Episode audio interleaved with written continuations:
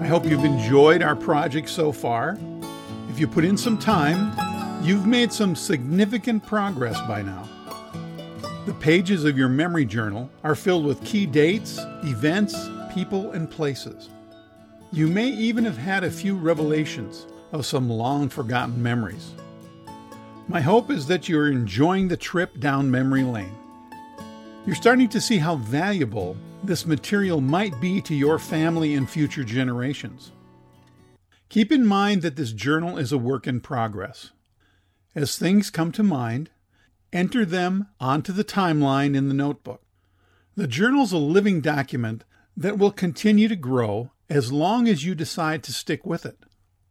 Up to this point, we've been kind of working in a closed loop, just you and your journal looking back on your life. Starting out, that really was how we needed to do it. You got a chance to look back on where your life has taken you over the years. Up to this point, it's kind of been all about you and the things that you could remember. Let's pull out our notebooks right now so we can look them over. If yours is anything like mine, first of all, it's kind of a mess. Lots of writing, notes, things crossed out, lots of scribbling. This was to be expected. I also have some major gaps, completely blank pages in my notebook. If you were an author writing a book, these gaps would be called writer's block. Let me remind you, we're not writing a book. We're not really writing anything at this point.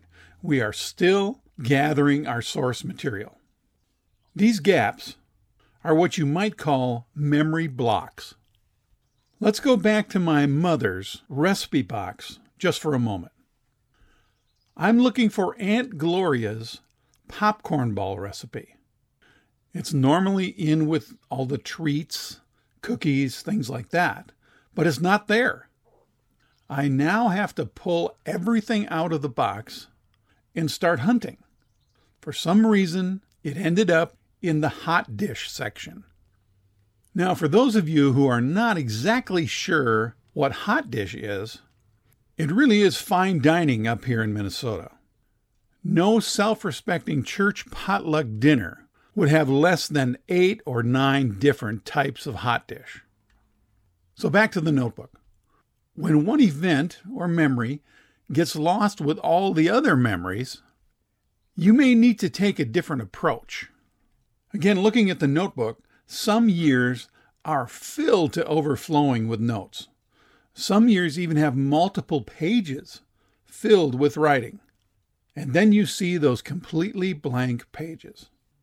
It's obvious that things happened that year. You're just not able to find those faded memories for some reason.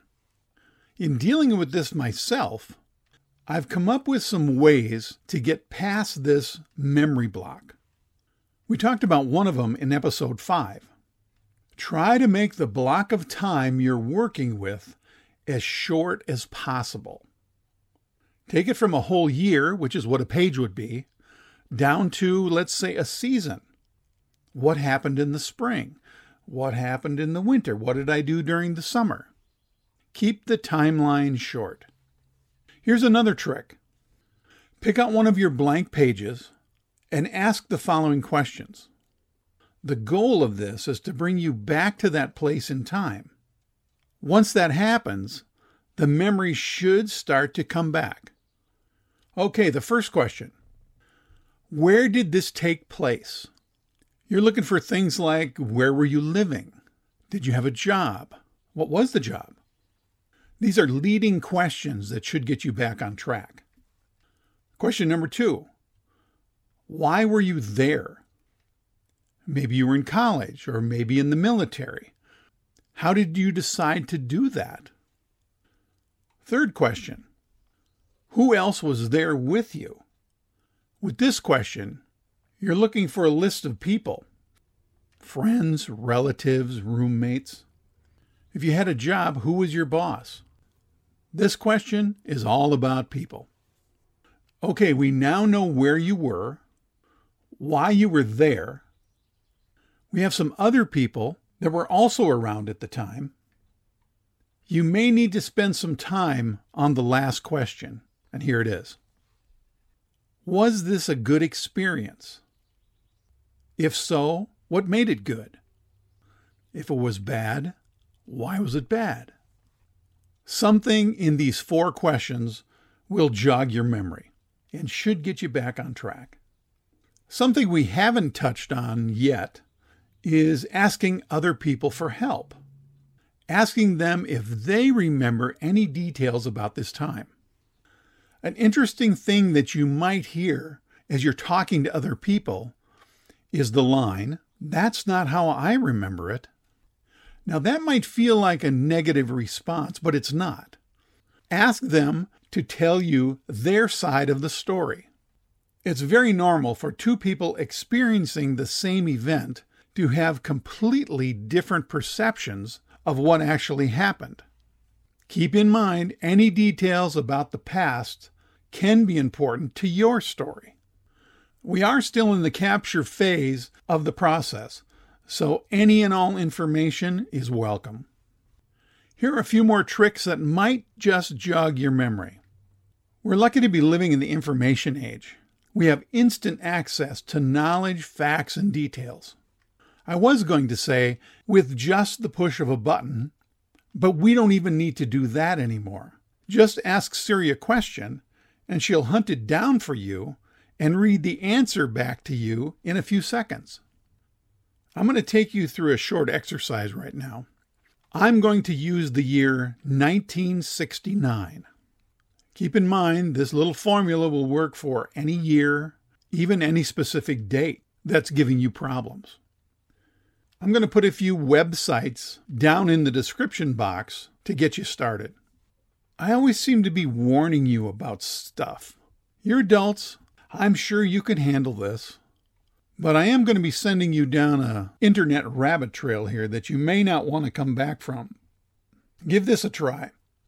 Pick your favorite search engine and enter these search terms. This year in history. nineteen sixty-nine.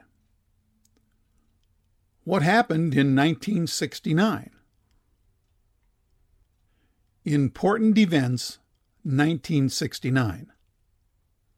From these simple searches, you have an almost endless supply of details, facts, photos, videos, and audio clips.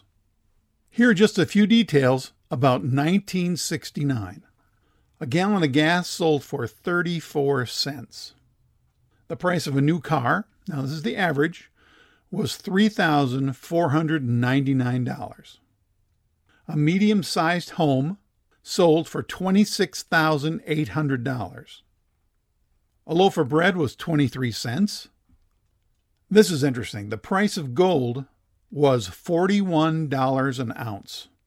I just looked it up, and today it's selling for one thousand eight hundred ten dollars an ounce. In nineteen sixty-nine, when you said the word Apple, everyone thought of the Beatles and Apple Records. Steve Jobs was fourteen years old in nineteen sixty-nine. Apple computers didn't roll around till nineteen seventy-six.